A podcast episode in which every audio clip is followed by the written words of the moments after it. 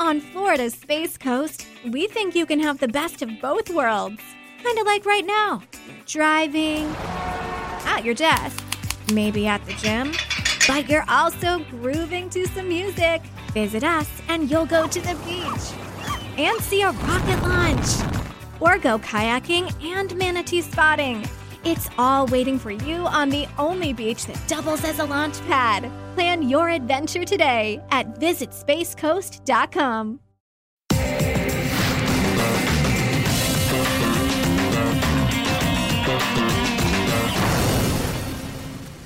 Hello, everyone, and welcome to Cricket Unfiltered, the News Corp cricket podcast. I'm your host, Andrew Menczel, aka Menners. That's for you, Stephen Elliott. Now, every year for the podcast, I try and have someone on who has been over at the Indian Premier League, and this year I have a great guest. My guest is Erin Holland, who can give a unique behind the scenes perspective as she has been working over at the IPL, anchoring the Star Sports coverage, and her partner is T20 gun Ben Cutting, who has been playing for the Mumbai Indians in the IPL. Erin came into studio last week, and I was really lucky to get so much of her precious time. She is already a star, but I think she is on the verge of being a superstar. She has many talents and is really lovely, but in the end, what impressed me was her genuine love of cricket. Okay, before we get into the interview, I just want to remind you to subscribe to the podcast, and some of the great apps are Pocket Cast, Downcast, or Acast. If you have a chance, please rate and review the podcast on those apps.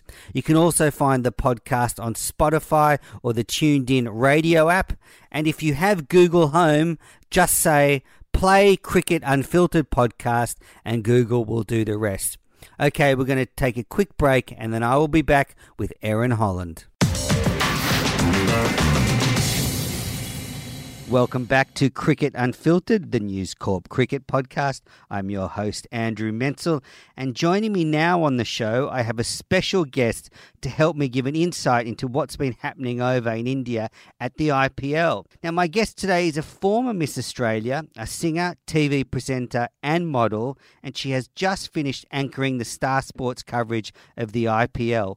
Welcome to the podcast, Erin Holland. How are you? Thank you so much for having me. Welcome to the glamorous world of cricket podcasting.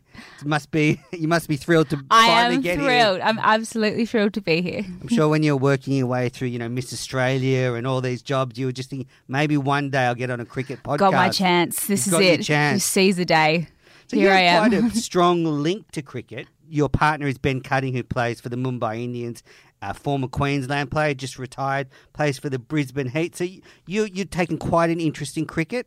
Look, it had a lot to do with my family. I can't say it has anything to do with Ben, my interest in cricket. It started at a very young age. Uh, you know, I grew up in Cairns in North Queensland, and my dad was cricket tragic from way back, and my little brother played all throughout his schooling years. So, you know, dad was the president of the Cairns Junior Cricket Club, and it was just very much a part of my life growing up. On road trips, it was a 12th man. I recite to you every single disc on that discography back to front. It's just something that I grew up watching all day, every day, whenever it was on. So, you know, the interest and the love started long before Ben came into my life. In fact, I probably like it less now because I, stre- I stress every time he plays. You've got yeah, you got the investment in the game. Well, I guess I want to start by apologising because I did interview Ben about a year ago, and I made a mistake. I suggested I to remember him this. that you might have been engaged. I and remember he- this, and he was a bit shocked, wasn't he? Yeah, he was so upset. He was Do you like, know how "I many people sent that to me? A What? lot of people listen to this podcast because that many people sent this to me and was like, oh my gosh, I'm sorry, Erin. I was like, what? What am, what am I listening to? And I heard it back and he sounded almost disgusted, didn't he? Yeah, I, I would have thought he would have. He was like, oh my God. Anyway, he you did respond. You said that he couldn't dispel that one fast enough. Which Yep.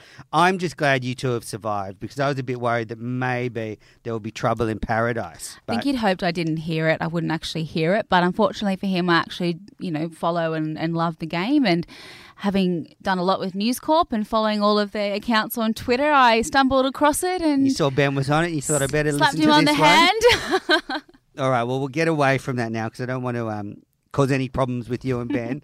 um, He's in India. He's far away. Can't hurt him. he, he might be listening though. so, firstly, how did you end up because you haven't done a lot of cricket presenting in Australia. How did you end up anchoring the IPL coverage? Yeah, what a way to start, hey? Start at the top.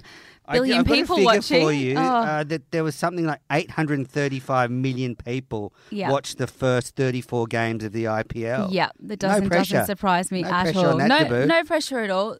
Look, it was a, a funny sort of way it came about. I do quite a little bit of presenting in Australia, and it's definitely something that I want to do long term.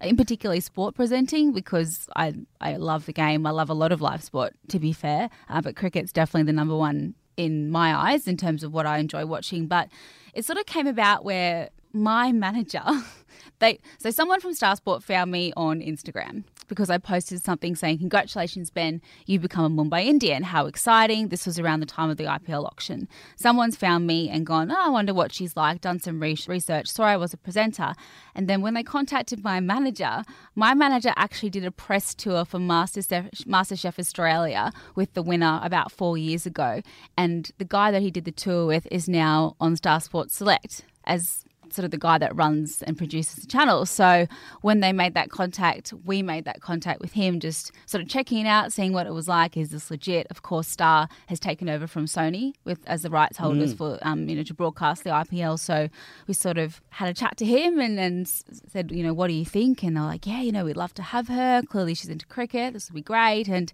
next thing I know, I want to plane to India and thrust in front of almost a billion people, which was nerve wracking but incredibly exciting. And were you nervous about moving into cricket coverage? I knew enough about the game to feel comfortable in an anchoring position to sort of facilitate those conversations between the experts. You know, I'm not there to be an expert, I'm there to let the experts do their thing. But you can't do this job unless you do have a good working knowledge of the game. So I was more nervous about working in the live format to that many people because when you work in India, it's very different to working in Australia. So, for example, you know, you don't have teleprompters. Everything is done by memory or by a producer in your ear. So, which actually made you a better presenter in, in, in all because you had to know your stuff, you had to know what was going on.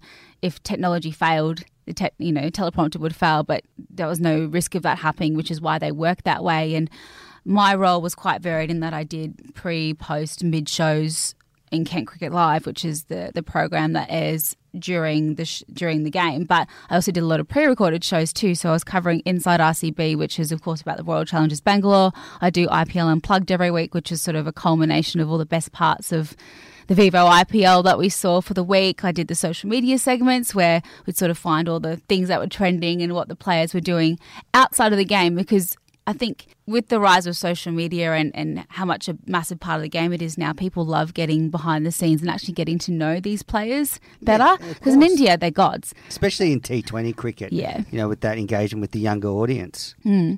But for you know India, it is their sport. It is the number one sport. They they love it. They thrive on it. Their players are just absolute idols for them. So anything that sort of takes you behind the scenes and lets you get to know them better was was amazing. And so Star really put a lot of effort into the color stories and the, and the content outside of the game and the stats itself. That sort of you know makes the players and the tournament what it is. So And it's yeah. the backstories that make Mm. it interesting as well. You hear about a player's life outside cricket can bring more to the game. So you touched on how India is so passionate about cricket. Mm. I've never been there, but can you give the listeners maybe an insight of, of what it's like over there and how intense the Uh, India. atmosphere is around the IPL and with the cricket? Yeah, look, it's IPL is basically all India talks about for two whole months. So I was based in Mumbai pretty much the entire time, and Mumbai Indians being the home team, you can't go 100 meters without seeing some sort of IPL.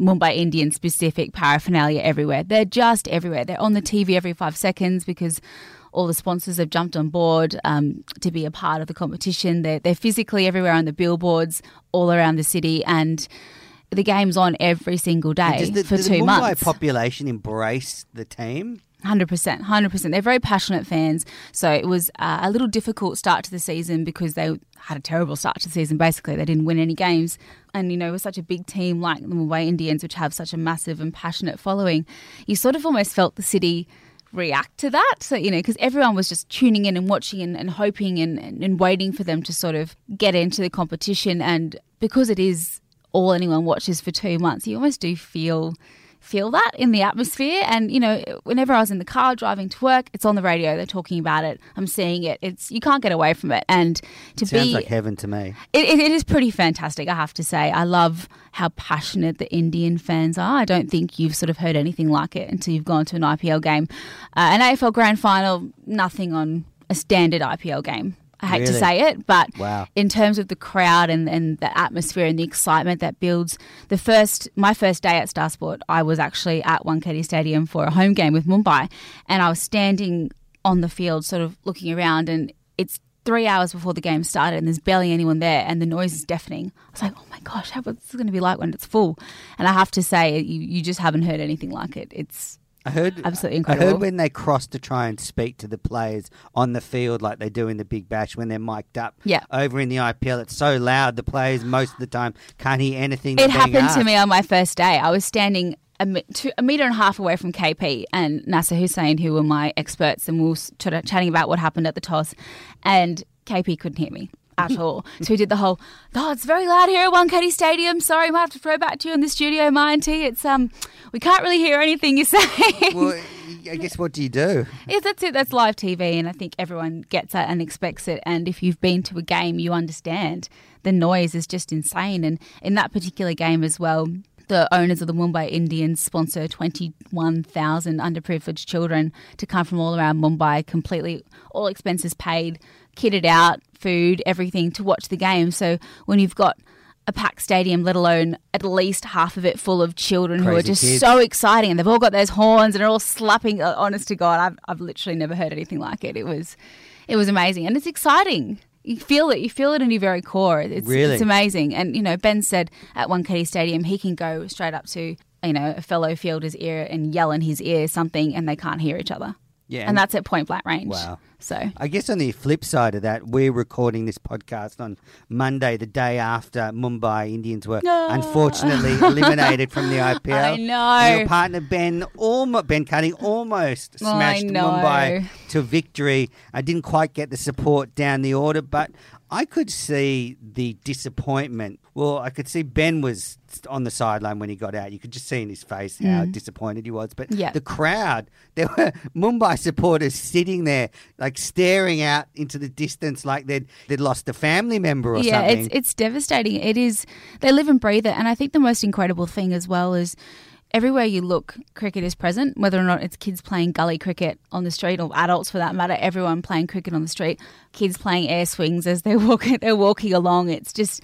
It's so ingrained in their culture to to play cricket and to sort of have it as part of your life. So it is it is devastating, and they live for this time of year. It, it's so exciting to have a concentrated um, tournament like that, which really does bring the best of the best. In fact, the tagline of the tournament was "toughest twenty" or "best versus best," because they really do believe. Um, you know the appeal of the IPL does bring all the best players, Well, and we saw that in the auction. Everyone put their hand up for it, and the lucky hundred and or something so players that actually got a gig um, in the IPL was was pretty incredible. Hit the jackpot. Absolutely. And it was a very nerve wracking moment. That auction, my gosh, that's one of the most nervous moments I think we've had is sitting there just praying that Ben got picked up again. And this is his sixth IPL. So he's very lucky to have been a part of that many because, as we know, so many incredible international players do miss out. Well, he's done really well. He was man of the match, I think, two IPLs ago in the final. 2016, yeah. Uh, who was he playing for? Would it have been Hyderabad. Hyderabad. So that's when they won. Yep. So he's won the IPL, and he's got what another contract, a year left in his contract with Mumbai. Like two years or three years. They're, I think they're two years now with the new the new deal, but of course they can choose not to retain him if they want. So fingers crossed he's done enough to stick Right. around for another year. I think there'll be a few other players they might not retain, but Ben is pretty safe. Now, how were you treated by fans over there? I guess for a lot of them, you were a new face on the scene.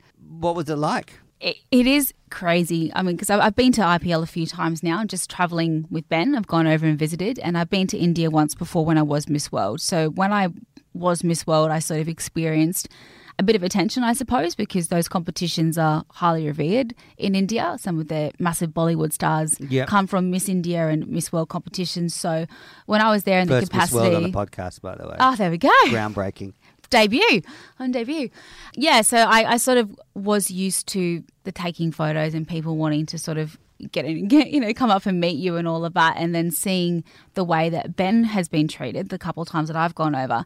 You know, he can walk down the street very easily here in Australia. No one knows or you know, really cares. I, I would- suppose, I would who he is, uh, unless you were a cricket fan, in which case you would. But over there, it's honestly like walking around Brad Pitt. I've never You seen really? anything like it, particularly in your home state too. Yeah. Um, you know, Mumbai, as I Yeah. said, living and breathing the game.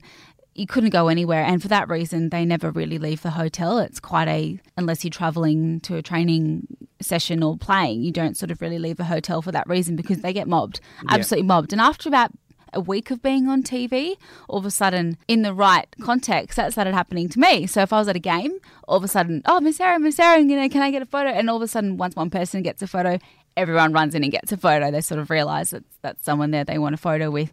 Social media boomed as a result of being over there. I think it went up, you know, tens of thousands because people, you know, tuning in and, and seeing you on TV, I suppose, and having that connection with Ben too sort of was a bit of a double whammy because mm. they, they knew I was there um, through him and they knew I was there because I was on TV. So, uh, you know, Star, were- Star were fantastic. We sort of never really made that connection until towards the end of my time there. They legitimately saw me as someone they want to invest in for the next little while, which was really exciting and have me as, as part of the team. So you want to be there because you're good at your job, not, Not because, of who you know. Yeah, exactly. So yeah, so that that was really fantastic. I did do one interview with Ben, which you can find on the Mumbai Indians website, which was quite funny. And Star really wanted me to sort of have a fun interview with him and sort of break him down, ask him some funny questions. So yeah, that was, that was a bit of fun. But other than that, we actually led very separate lives. I barely saw him. I think I saw him three separate days across a month because they're traveling.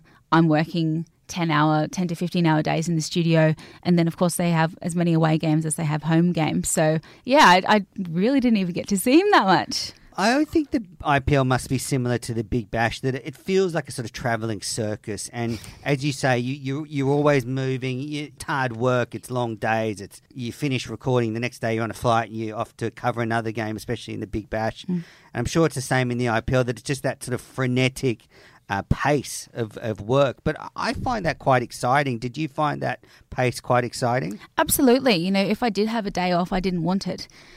I was, you know, don't put me on, give me something to do. I don't need a day off. I'm fine.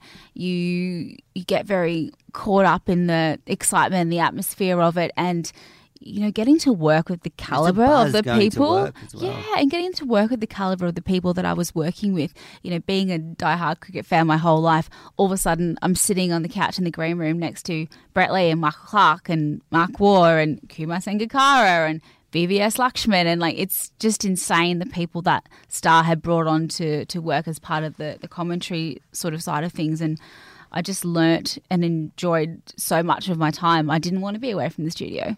A lot of the players seem to rotate in and out of the coverage, don't they? Being there for the whole two months is quite a big commitment for some of these um, commentators. So they, I've noticed a lot of them tend to do stints. They'll do a month, and then pe- new commentators will come in. Yeah, between two and three weeks was generally sort of the standard. There's a couple of guys that are there the entire time. So, you know, Dean Jones, Scotty Styris, Michael Clarke, they're there for the duration. Michael Clarke, for example, splits his time between World Feed and the Select Dugout. Uh, for those of you who probably don't know, because unfortunately we didn't get the Dugout commentary with our Fox Sports coverage, but the Dugout was this new brainchild of Star Sports where they sort of wanted to have a version of commentary which sort of felt like you were overhearing a bunch of old players discussing a game at the pub.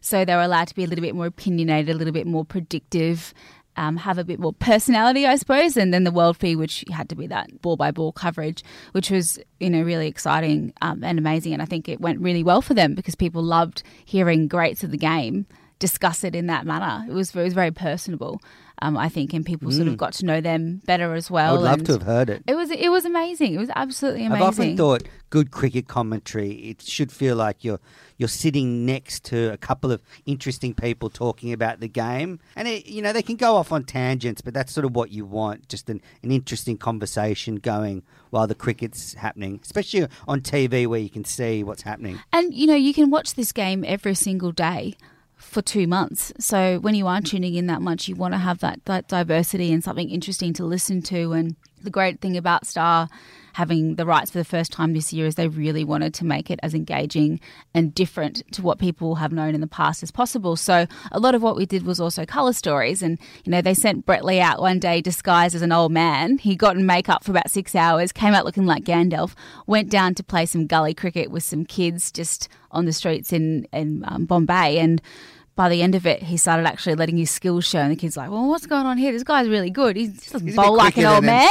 And he whipped off his wig and he was like, oh my gosh, it's Brett Lee, who's an institution in India, mind I you. think Australians really understand. He's a genuine is- superstar. He's there. Mr. Cricket in India. It's insane. He's I, I you know had a day off one day and I went to a supermarket just to sort of get a few little snacks and bits and pieces and lo and behold, here's Brett on the soy milk. And I took Oh, a yeah, photo and photo. tweeted it. I was like, oh my gosh, I can't get away from you. But he is everywhere and he's learnt Hindi. So he actually did a bit of coverage in Hindi as well, which is very impressive. Yeah, He's just- wow. yeah, He's, he's- he's got a career in India that we don't know about. It's And huge. I have to say, the nicest person. Had such a great time getting to know him and the boys, but he's a muso himself too. So we had a lot of fun jamming in the green room. Bit of a step down though. You've studied at the conservatory, and now you now you're with uh, a guitarist whose greatest um, Six and out. He had an and Out, album. exactly. He had an album. Don't you worry about that. You might be reforming with Erin as the, the front woman. We did actually uh, did do a segment on Star Sports where we had a bit of a jam. Put it on my Instagram as well, and they filmed it, which we put on the show just for one of the color stories. Yeah, what were we singing? Adele. Yeah, a bit of Adele. We sort of tried to think of something that everyone everyone would know, and for some reason, that's what we thought of. Yeah, I, th- you certainly did well. Uh, He wasn't bad actually, Binga. He's, not pretty. He's pretty good, and he's very handy at learning things very quickly, which is which is good. So we had good fun. Good one. Now, let's talk a bit about the cricket. A- anything about the tournament, like any players or moments stand out from, from watching it? Yeah, it's a long tournament, being two months. So And it's thick and fast. I can think of a few moments as, as they sort of happened. I got there about a week after it started. Had some prior commitments in Australia where I couldn't, including Usman Khawaja's wedding, which is why I couldn't get over there from the beginning. But towards the beginning, it seemed like the resurgence of the veterans, which was pretty exciting. So Shane Watson hit a ton and found some incredible form for the first time in a little while. And then Chris Gayle got a game and sort of did the same thing. And um, And they told Dhoni- everyone he was the world's best. that's it. He's back. He's back to being universe boss. And you know, MS Dhoni, Thala, they call him the greatest. He's got a million nicknames. That guy. He found the most incredible form and was finishing Mm. games like he was ten years ago. And we we're finding all of these, you know, memes and things all over Twitter, which people were creating. And it's when I was in grade four, Dhoni was finishing games like this. And now I'm graduating university and he's still finishing games like this. You know, he's sort of really found form again. So that was exciting to sort of see these The- the players. veterans the veterans back. come back and you know age is not a number look at them turning back the clock and then sort of fast forward a few weeks what we were calling next gen which is there's some incredible talent coming through India I have to say um, Mm. you know Shreyas Iyer Prithvi Shaw KL Rahul, I thought he batted very well. Ah, scoring tons and tons of runs and, and you know winning winning games for their teams at such a young age. Shreyas Iyer taking over the captaincy of DD because Gautam Gambhir stepped aside. You know that's a huge huge gave up his undertaking to came well. on. He did give up his paycheck for the rest That's of the, the tournament. Ricky Ponting coach side that It probably is. had a little disappointing year. They, they did, and started slowly and never got going. And I think the greatest thing about this tournament was the teams were very evenly matched. I think it was a very good auction in the end because you had Delhi, who were bottom of the ladder, beat CSK, who are at the top of the ladder the game before Mumbai last night, beat Mumbai quite convincingly, really, the, at least CSK in the end. And to have the bottom team beating the top team at that level of the tournament, you'd think, you know, teams would find their groove and sort of get away with it. We were going into the last round of games with five teams in contention for that last two spots, you know, to make the was very playoffs. So it was very evenly matched. And, you know, Mumbai, I think, really missed out on a lot of games. They had a couple of overs gone their way. They could have been top of the table. Things were so close. They had so many last over, last ball thrillers. Uh, it was, yeah, it was amazing to watch. And you really never knew who was going to win a game. There were no dead rubbers. There were no absolute hopeless teams. So that, that in itself made for a really exciting time. Yeah, I was glued to the final Mumbai match. I mean, there was a lot on the line there, and then the Royals, Rajasthan Royals, the game before, they had to win to stay in it, and they um, hold a little bit of affection because of Shane Warne winning the first IPL with the Royals. And it's their first one back after being banned for two years. So we had Chennai and Rajasthan reinstated after having a bit of a hiatus from the games. So yeah, so it was an exciting time for them, and, and it's incredible that they've managed to sort of make it through because in a lot of the teams, I sort of feel like many of them still haven't reached their potential.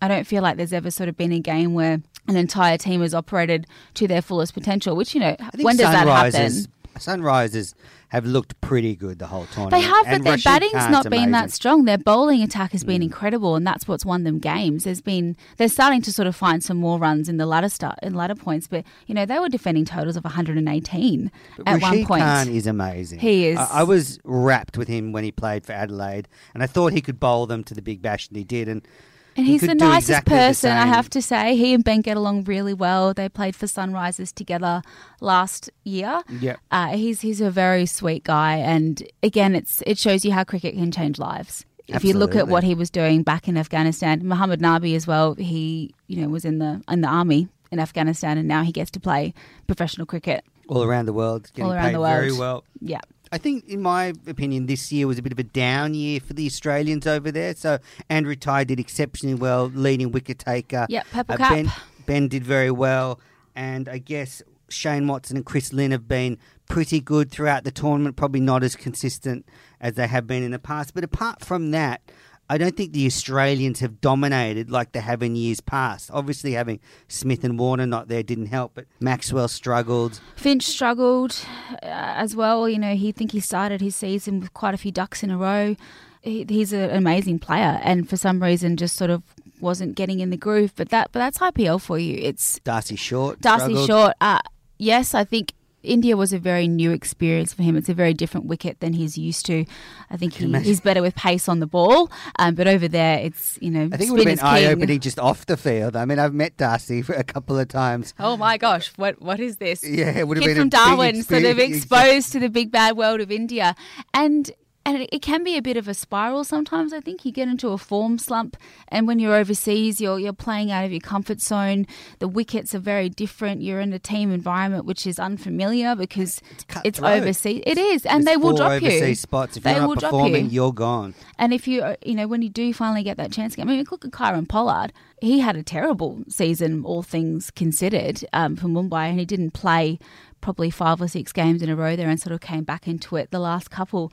You know, he's a marquee player, but they dropped him. Mm. He's worth millions of dollars, but they still dropped him because he wasn't performing. So, and in the makeup of the teams, depending on, on what they've got and what's available, many, many amazing players sits on the sidelines. So, you know, I think uh, Faf du Plessis didn't really play much as well for his team. So it's, yeah, it's incredible how it works. I just saw him up the back looking in the mirror of the dressing room.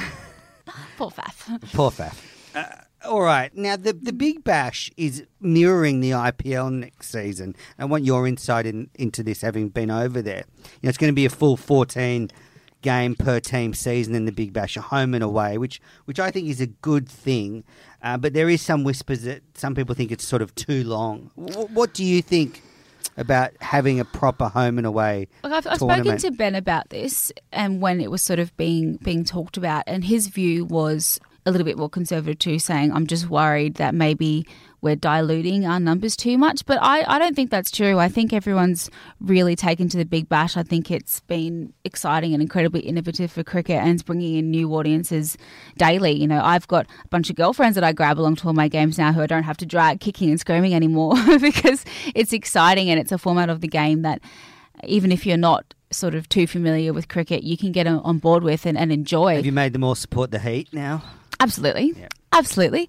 But I think as a tournament stands, it's fairer to play everyone home and against. I think it's it's not it's not really ideal to only play some teams once and some teams twice because inevitably you're going to have stronger teams than others in in years due to injury or, or selection I or think the tournament needs to evolve as well, and hmm. perhaps we won't get the intensity that you had when it was eight games per team two years ago, where every game was sold out because you only had a limited number of opportunities to go to. The crowds might dilute a little, but I don't think that's a bad thing, and I think that having it longer will promote more interest. Absolutely. And I mean, you know, the Gabba sold out pretty much every single game as it was. I, I think in certain areas, ticket sales are not going to be a problem at all.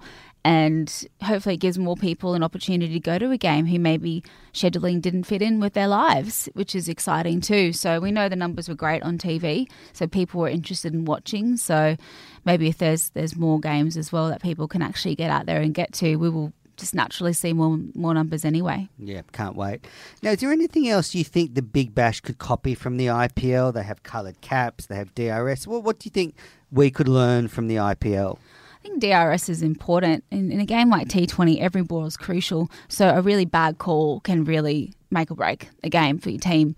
So I think you know that that's that's probably something that I wouldn't mind seeing. The the you know the purple Did it slow the game down at all? a, a little bit, but you know they like it in India. We Drama, milked it. excitement. Yeah, we we had something called a sit tie, a strategic timeout as well, which is a two and a half minute break that each team can take at any given time to sort of recollect and and and counter and you know that sort of worked as well. It builds suspense they have a lot going on at the games, which I think is amazing. You know, when you go to a home game at Mumbai, the activations in and around the stadium is just exceptional as well. And I know I know Big Bash, at least in Brisbane, because that's where I spend most of my home games, really puts a big effort into sort of doing the same thing as well and, and getting them involved. Uh, I think the select dugout commentary that we spoke on a little bit before was a great initiative. I would love to see maybe a little bit more of that in in the Big Bash, a bit more conversational, a bit more. Um, colourful perhaps i Yep. suppose that was a nice that was a nice little addition maybe that's something we can look at now we've got fox sports and channel 7 covering A bit- covering the bit games more uh, technical, maybe as well on the Fox Sports. yeah What about the coloured caps? I like the coloured caps. I think we should come up with uh, some coloured caps for the Big Bash. yeah why not i leading think wicket it's taker, leading run scorer. What is it? That, that's what they do. yeah, so you got the orange cap for the person that scored the highest amount of runs, and you know the second you actually tick over to the, to the winner, you don't have to wait to the end of the game to get that cap. You get that at the innings break. They'll Awesome. literally put it straight on you, or, or you know Andrew Tye, of course, purple cap with about twenty four Four wickets, I think yeah. it was, which is pretty pretty incredible in in fourteen or so games. I think there's a couple he didn't even play as well, so he's done very well. Uh, it's a nice little. Added extra, I suppose, a little kudos, maybe something for the players to sort of strive towards. I know we have those leaderboards if you jump onto the BBL website and you can sort of have a look um, and sort of see where people stand. You know, perhaps if it's if it's not your team that the the player sort of was involved in, it's sort of interesting to know who's actually doing really well. Maybe you sort of haven't picked up on. So you know when you're picking your fantasy team, Yeah. whatever people are doing, it's it's a nice little added extra. I like the caps. Yeah. Uh, now, do you think, uh, having watched a lot of T20 cricket, having a partner that plays, that safety is something they need to sort of start looking at? That's a difficult one, I think.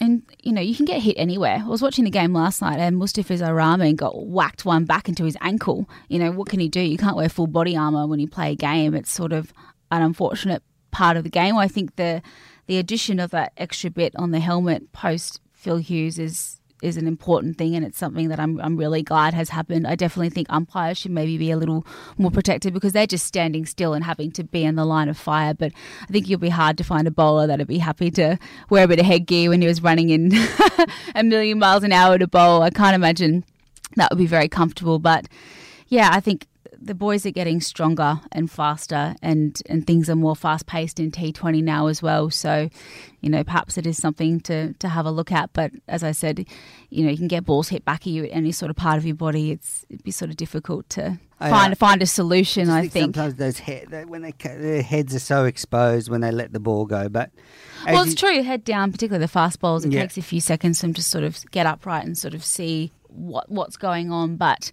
I know I've seen Ben get hit in the head more batting than I have bowling. That's for sure.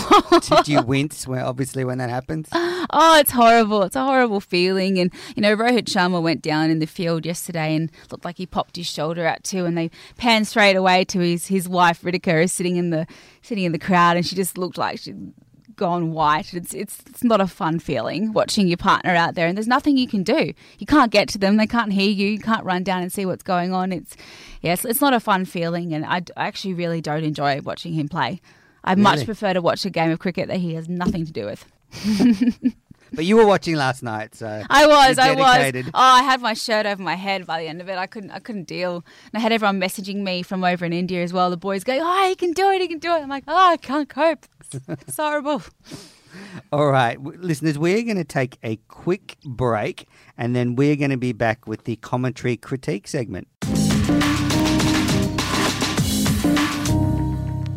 Welcome back to Cricket Unfiltered, the News Corp Cricket Podcast. I've got a special guest, Erin Holland, here, straight from the IPL coverage to Cricket Unfiltered. And I've got her here to help me with the commentary critique segment now. Ooh. One of the most popular segments from listeners. They love getting into commentary, and, and you've just started in it. And did anyone help you out in the beginning with your move into cricket commentary and, and how to talk about it and that kind of thing? Well, to be fair, I wasn't commentating. I, I was an anchor, Yeah. so uh, you know I would never pretend to be an expert, having not played the game you got to myself. get the at any- terms right. And Yeah, but- ask the right questions. Absolutely, and you know, having grown up watching the game for such a long time, I had a very firm grasp on on the basics and a lot to do with it. But chatting with the boys in in the breaks. That when we were watching the game was was fantastic. I learned so much from sitting with greats of the game and actually getting to ask those questions. Like, okay, but why does dew affect the wicket? And what what do you mean by that? Uh, you know, you said this earlier. How can you sort of explain that to me a little bit more? And my in depth knowledge and understanding of the game has increased incredibly, having been a part of IPL, which is fantastic. My pronunciation of the Indian names is also very good. I Might need a lesson on having that. having to having to get that un, under my belt because there's nothing wrong, like nothing worse than saying someone's name wrong. I think when you're when you're in that sort of sort of environment. So Did any any any players or broadcasters help you or give you any sort of coaching beforehand? not coaching as much, but we had a lot of conversation and discussion. And Star Sports are fantastic. It's sort of you know helping me grow my skill set throughout my time as well, just in terms of the delivery and you know some things that you say and some things that you don't say. And as I said, for me, it was very much I'm not an expert. I'm there to facilitate the conversation between the experts. So um, keeping things with a certain sort of of, of terminology um, rather than making it personal very, is very important. And yeah, I you know it was incredible. I, I, I learned a lot, a lot in my month. Sometimes it's it's good to have someone who has an inquisitive mind to ask questions that a viewer might be thinking, and that sometimes you know another expert might not take into account. Absolutely. You know, we're not, many of the viewers aren't professional cricket players, of course. So there's things that they don't understand or, or don't quite know. And, and I think I'm a perfect example of that. I love the game. I've watched it for years and years and years, but there are some things that I still don't understand. So being able to ask these people, you know, who are, as I said, legends of the game, or, um, you know, before I go on air, I'd often have a conversation with Ben and say, hey, so what do you think about this? This is what I'm thinking. Is this, am I on the right track here? I'm thinking of asking KP this question, or I'm thinking of asking Nasser Hussain this question, or Michael Clarke this from a captaincy perspective, just checking I'm on the right track. And, and that was really great had too. a bit of a laugh when you'd run this by him. But oh know he's he's pretty good. He's, he's and very supportive too. I know it might not have been easy for him to sort of have me such a big part of of his world, but you know he's very supportive to his credit. And you know we're excited to sort of be in India together, but didn't see him anyway. It was so busy. yeah, did, did it feel like you were entering his world a little bit now working in cricket? Probably more so in, um, in his world than he he is in a way too, because I'm sitting with the selectors of the Australian team and coaches and people who I probably got to talk to on a level that he's never gotten to talk to too, which is pretty amazing. And go, oh, I did this today, or I Wouldn't met Ben this be person. great in the T20 Aussie side, Ah, a little winky winky.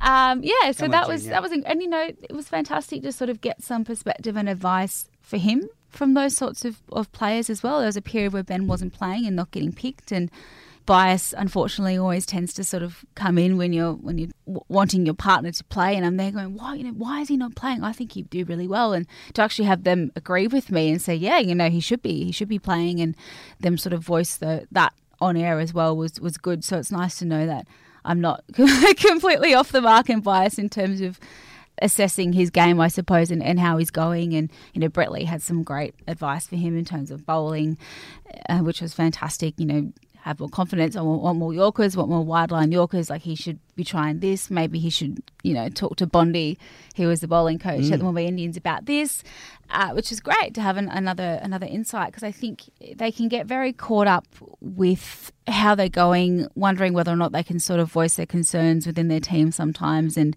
I think having a bit more open communication would do someone like Ben a world of good. So yeah, it, it was great. Do you think that's of- one of the challenges in franchise cricket when you have all these people come together at the last minute, players, coaches, so that the communication's not maybe as robust as it would be, say, in his home environment in Queensland where you can talk. Do you think that's a challenge for players then? Of course, you've got a whole bunch of people who've never played together before, and you know, cricket is a team sport.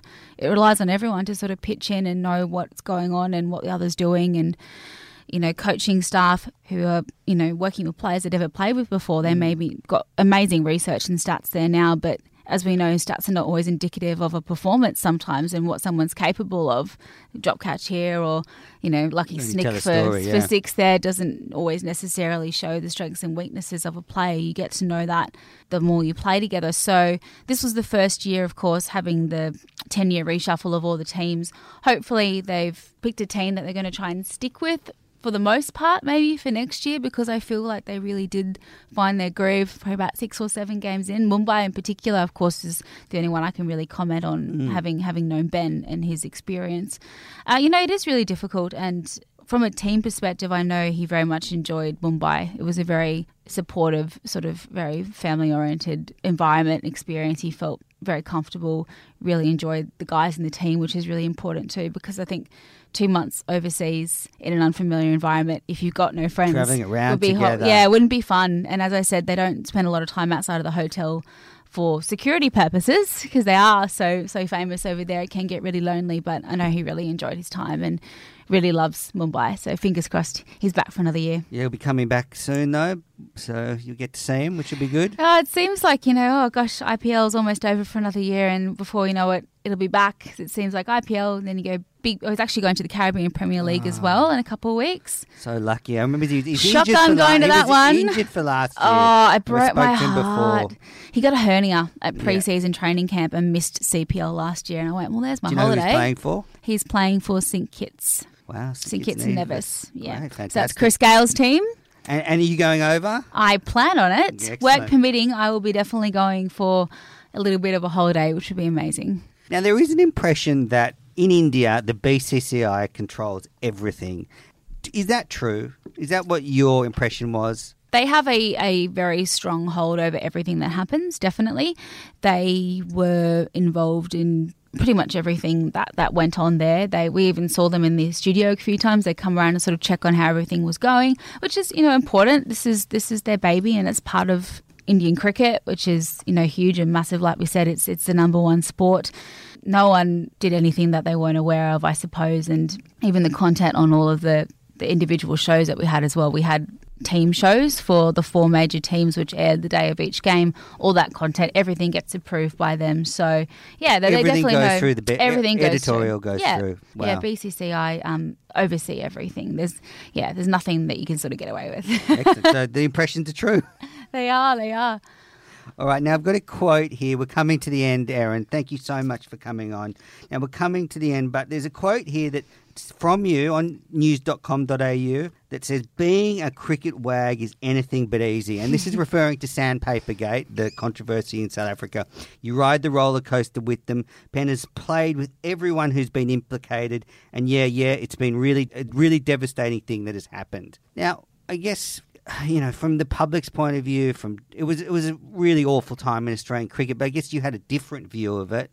What must have been really hard to see players and partners struggling. Absolutely, and as I said, I can really em- empathize from from that perspective because you do ride the rave with them. Like you know, competitive sport is is got plenty of ups and downs. You, get you play well, you get dropped, you get injured. You could spend months sitting on the sideline. You're never really sure where your future sort of lies with cricket. It could all end tomorrow. So you've got that, but then to have sort of a controversy like this send shockwaves through the cricketing community was really, you know, really difficult. And I, I do know the girls, and I can only imagine what a really intense and, and stressful time it was, and will continue to be for them for the next 12 months as well. So, yeah, I think it was um, a lapse in judgment. Which had catastrophic consequences, I suppose. I'm not saying that I don't think the right thing was done. I think if you do something wrong, you should be punished for it.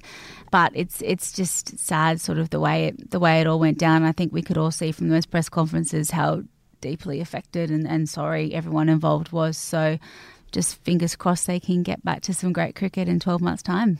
Yeah, and there seems to be a groundswell of opinion that perhaps the the penalties were too harsh. That a year for Smith and Warner was probably too much. So there's, I think, when they come back, there's a real chance for redemption for these players, and you know we can see them build their image back up again. Yeah, I think we are forgiving Australians. Like we we get that things happen sometimes and, and you know in, in all sports and in all walks of life people have made mistakes in our in our you know media I suppose and, and have managed to come back from them you know we love a comeback story in Australia mm. and I very much hope and, and expect that it will be like that for them in 12 months time so and we'll probably come out stronger for this, I think, in the end. And it's, you know, it's made us sort of really assess where our game is at in this country and what we can do better. And I think improvement is always something that we should be striving for. So yeah, I think it was just a bit too long. The, the penalties got were too far. Mm. You mentioned Usman Khawaja's wedding. What, what was it like? Tell us about it. It was beautiful. It was it was He's really such beautiful. a nice guy, Usman. Uh, Uzi, Uzi's an absolute legend. So Ben and Uz lived together for about four years. When he first moved from New South Wales to play for Queensland, he moved in with Ben. And so when I first met Ben, Uzi was very much part of the fray. Like I think he came on our first Valentine's Day together dinner. Good one, Ben. It was Good always. One. How did this always, last? Uh? You know, I, I love Uz. He's he's no, part of the family. You and Ben. He says the wrong things on podcast. he takes another cricketer on a Valentine's Day. I mean, it's true. It's true. Uh, yeah, no, it was it was a really beautiful, beautiful day. I was a bridesmaid. I'm very good friends with his now wife, Ben was a, a groomsman and actually delayed his entry to the IPL because the wedding was the day before the mm. first game. So Ben ended up leaving the reception at about eight o'clock and getting the midnight flight to India so he could be present for the first fixture of the entire wow. tournament. So yeah, it, was amazing. It's always Looked lovely beautiful. to see. Yeah, photos. It was. It was a lovely day, and it's great to see him so happy. And you know, fingers crossed he's in for a, a really, really strong strong year. Yeah, and a strong marriage. Uh, so any any behind the scenes gossip like who was the best dancer at the wedding? Yeah. Well, actually, his nephew was incredible. They put together a bit of a surprise dance for the bride and groom, which was amazing. And had everything. Nephew. Yeah, yeah. Khawaja's nephew. So he's his oldest brother. His, his little one, um, they all got up together. One of his brothers, the nephew, and a couple of his friends put together a bit of a dance, which was which was pretty amazing, very funny. And how much dessert did Matt Renshaw eat? How many times did he go to the dessert table? I didn't see because I was on the bridal table and they, they were sitting as a, a player's table okay. a little bit further away. So I, I didn't see, but I know um, they're about to hit pre-season again, so I think it's about to be very yeah, he'll busy. Work it all off. He'll work it off. That's it. We had a bit of a joke um, over in over in India because it's it's very hot and the players expend a lot of energy and they you know you're playing in 40 degrees plus. It's about the only time Ben ever lets himself eat dessert every single day of the week because he knows he's going to burn it off. so one plus, one plus for the heat in India. Well, um, Erin, thanks so much for coming in to do the podcast. There's been a big change now in Australian media. Fox have got the rights to cricket. It's going to seven. Is that something you've? Would you like to get into local cricket coverage now that you've done it in India? A hundred percent. I'd love to. If there's a network that I work with in Australia, it has always been Seven. Done quite a few bits and pieces for them across the time. So I was pretty chuffed that it was them that ended up winning the rights, which was very exciting. So yeah, it's definitely something that I'd love to do and be involved in um, in the same sort of capacity that I was in India as a as a anchor slash colour story reporter, definitely, I feel very comfortable. Excellent. Was there that. a lot of excitement in India about the new deal in Australia? Did it sort of gravitate through the boxes yeah, of the there? There was, of course, and you know, for Star Sport as well as a network, it's important for them to know these sorts of things because they cover the BBL, of course, back in back in their country, even though their players don't play.